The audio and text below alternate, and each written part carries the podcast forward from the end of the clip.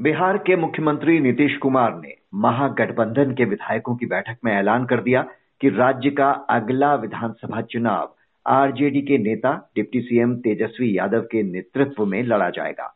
उनके इस बयान के बाद से बिहार की राजनीति में चर्चा का बाज़ार गर्म हो गया है कि कुर्सी के लिए बार बार पाला बदलने वाले नीतीश कुमार प्रदेश की कमान तेजस्वी यादव को किसी रणनीति के तहत सौंपना चाहते हैं या मजबूरी में? जेडीयू में अपना भविष्य तलाश रहे नेता इसे कैसे लेंगे? इन सब सवालों के जवाब के लिए बात करते हैं वरिष्ठ पत्रकार मणिकांत ठाकुर से। मणिकांत जी जो भी संकेत नीतीश कुमार ने दिए हैं तेजस्वी को कमान सौंपने को लेकर इसका क्या मतलब निकाला जाए? देखिए मतलब तो स्पष्ट तौर पर दो निकल रहे हैं। एक जैसा कि आपने कहा कि वो एक विवशता भी इनकी है कि अब अगर ये देर करेंगे गद्दी सौंपने में, यानी तेजस्वी यादव को मुख्यमंत्री पद सौंपने में तो इनको आशंका है या जेडीयू को ही आशंका है कि कहीं बात आगे बिगड़ बिगड़ न जाए। इसीलिए कि हालात राज्य के अच्छे नहीं दिख रहे हैं। और कई तरह के अंतर विरोध भी सामने आ रहे हैं। यहाँ तक कि अब जो इनके सात दलों का जो महागठबंधन है ये सात दलों के महागठबंधन में भी अब अलग अलग सुर देखने को सुनने को मिल रहे हैं। अब आज ही ये ऐसा हुआ कि जो बारह विधायकों का जो एक विपक्ष का सब बड़ा दल है सीपीआईएमएल भाकपा माले उसने सरकार के, के कुछ काम और सरकार की कुछ नीतियों को लेके आज सदन के बाहर हंगामा कर दिया नारेबाजी कर दी दूसरी बात ये कि आ, जो आपने है कि वो क्या रणनीति है नीतीश कुमार की हम्म। इस सिलसिले में कि वो आ, इसको सौंपेंगे तेजस्वी को कब तो मुझे लग रहा है क्या कि इनकी रणनीति ये है कि आगामी लोकसभा चुनाव में ज़्यादा से ज़्यादा सीटें जेडीयू जीत सके आरजेडी के साथ मिलके और अगर ज़्यादा सीटें इनको हासिल होंगी तो इनकी स्थिति जो है आगे राष्ट्रीय स्तर की राजनीति करने में या जो जैसा माना जा रहा है कि, कि इनकी महत्वाकांक्षा है प्रधानमंत्री का पद हासिल करने की तो उसमें इनको बल मिलेगा। और ये है कि अगर ये दोनों दल मिलकर लड़ते हैं तो आमतौर पर यही माना जाता है कि इस महागठबंधन की स्थिति मज़बूत होगी आगामी लोकसभा चुनाव में। तो ये भी इनकी रणनीति हो सकती है। लेकिन इस पर एक और सियासी चाल की भी बात कही जा रही है। राजनीतिक गलियारों में ये भी चर्चा है कि गोपालगंज और कुर्नी उपचुनाव में महागठबंधन के प्रत्याशी की हार के बाद से नीतीश पर सीएम पद छोड़ने का काफ़ी दबाव बनाया जा रहा था। कई आरजेडी नेता खुले मंच से ऐसी मांग करने लगे थे। ऐसे में नीतीश ने एक लंबा सियासी दांव खेला है। 2025 की बात कहकर वे सबको तीन साल के लिए चुप कर देना चाहते हैं। तीन साल में स्थितियाँ बहुत कुछ बदल सकती हैं। इस बात में कितना दम है? देखिए दो बातें हो सकती हैं इस सिलसिले की। वो एक ये कि आ, दोनों गोपाल गोपालगंज और कुरनी की हार कुर्नी की ऐसी हार हुई है, बीजेपी ने जो वहाँ सीट जीत ली है, वो सीट पहले राष्ट्रीय जनता दल की थी। उसको नीतीश कुमार ने अपने पार्टी के पक्ष में लिया और ये दिखाना चाहा अपना वर्चस्व जेडीयू का कि अभी भी इनकी पकड़ जो है, बिहार की राजनीति में ढीली नहीं हुई है। और इन्होंने इस इस सीट को प्रतिष्ठा का प्रश्न बनाया था अपने लिए।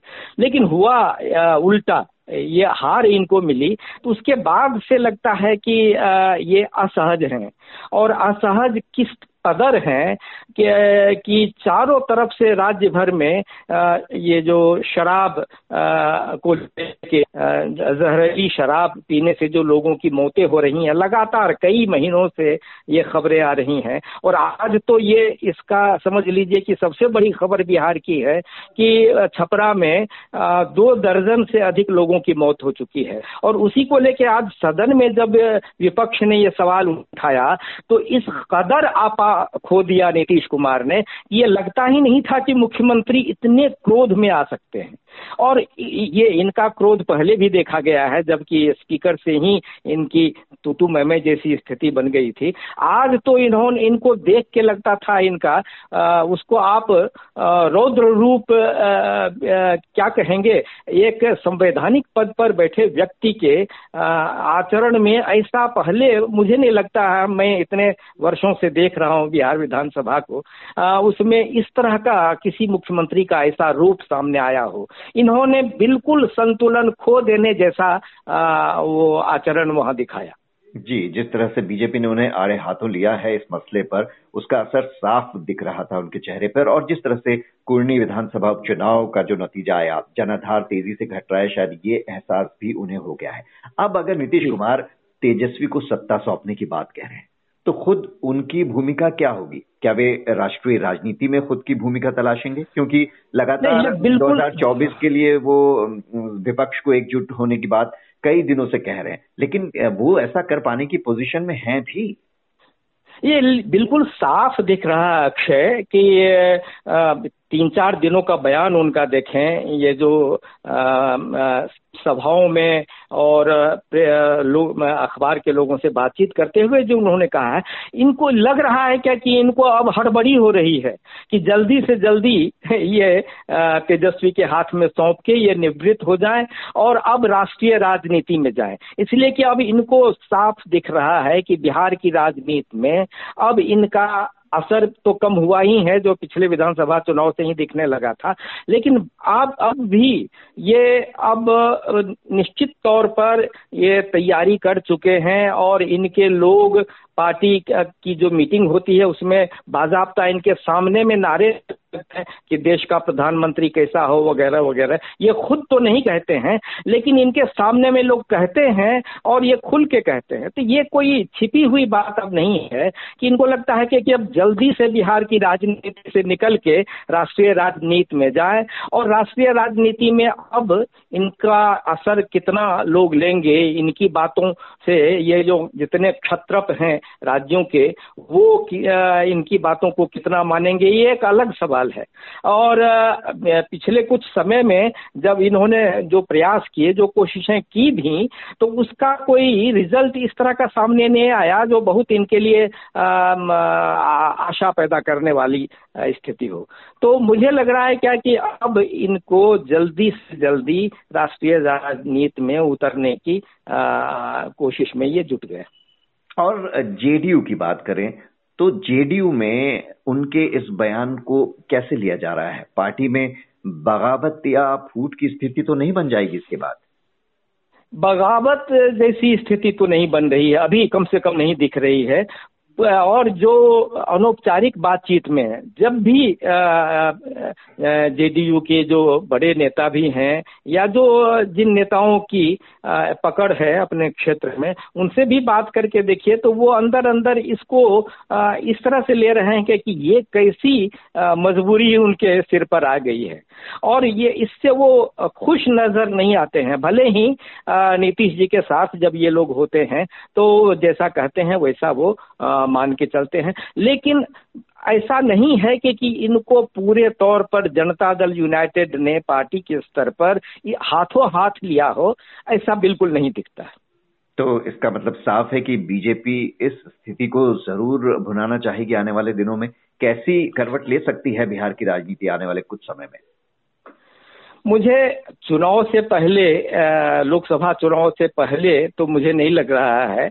लोकसभा चुनाव में किस तरह के परिणाम आते हैं सामने और तब तक में कितनी स्थिति बिगड़ती है और महागठबंधन की जो सरकार है इसमें अब ये देखना बाकी है कि बीजेपी इसका कितना लाभ ले पाती है या नहीं ले पाती है। अभी तक बीजेपी की भी एक कमज़ोरी लोग देख रहे हैं कि, कि कोई ऐसा नेता बीजेपी सामने नहीं ला रही है, जो निश्चित रूप से नीतीश कुमार के मुकाबले या नीतीश कुमार का जिस तरह से अब वो नीचे जा रहे हैं तो बीजेपी का कोई नेता उभर के ऊपर आओ।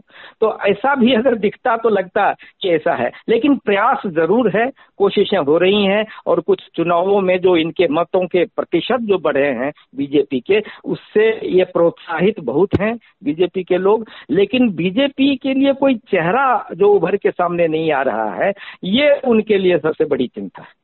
और आरजेडी की बात करें अंत में तो आरजेडी इसे कैसे ले रही है? तेजस्वी यादव ने तो बहुत ज़्यादा प्रतिक्रिया नहीं दिखाई नीतीश के इस बयान के बाद, लेकिन पार्टी के अंदर क्या हलचल है?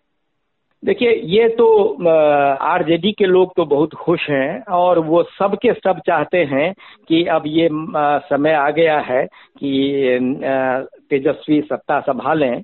और आरजेडी को लगता है कि इसमें जितनी देर होगी, उससे चूँकि कई इस तरह की खबरें आने लगी हैं कि अंतर विरोध भी उभरने लगे हैं। तो उसे लगता है कि, कि नीतीश कुमार से आगे निकल के तेजस्वी भी कुछ नहीं कर पा रहे हैं।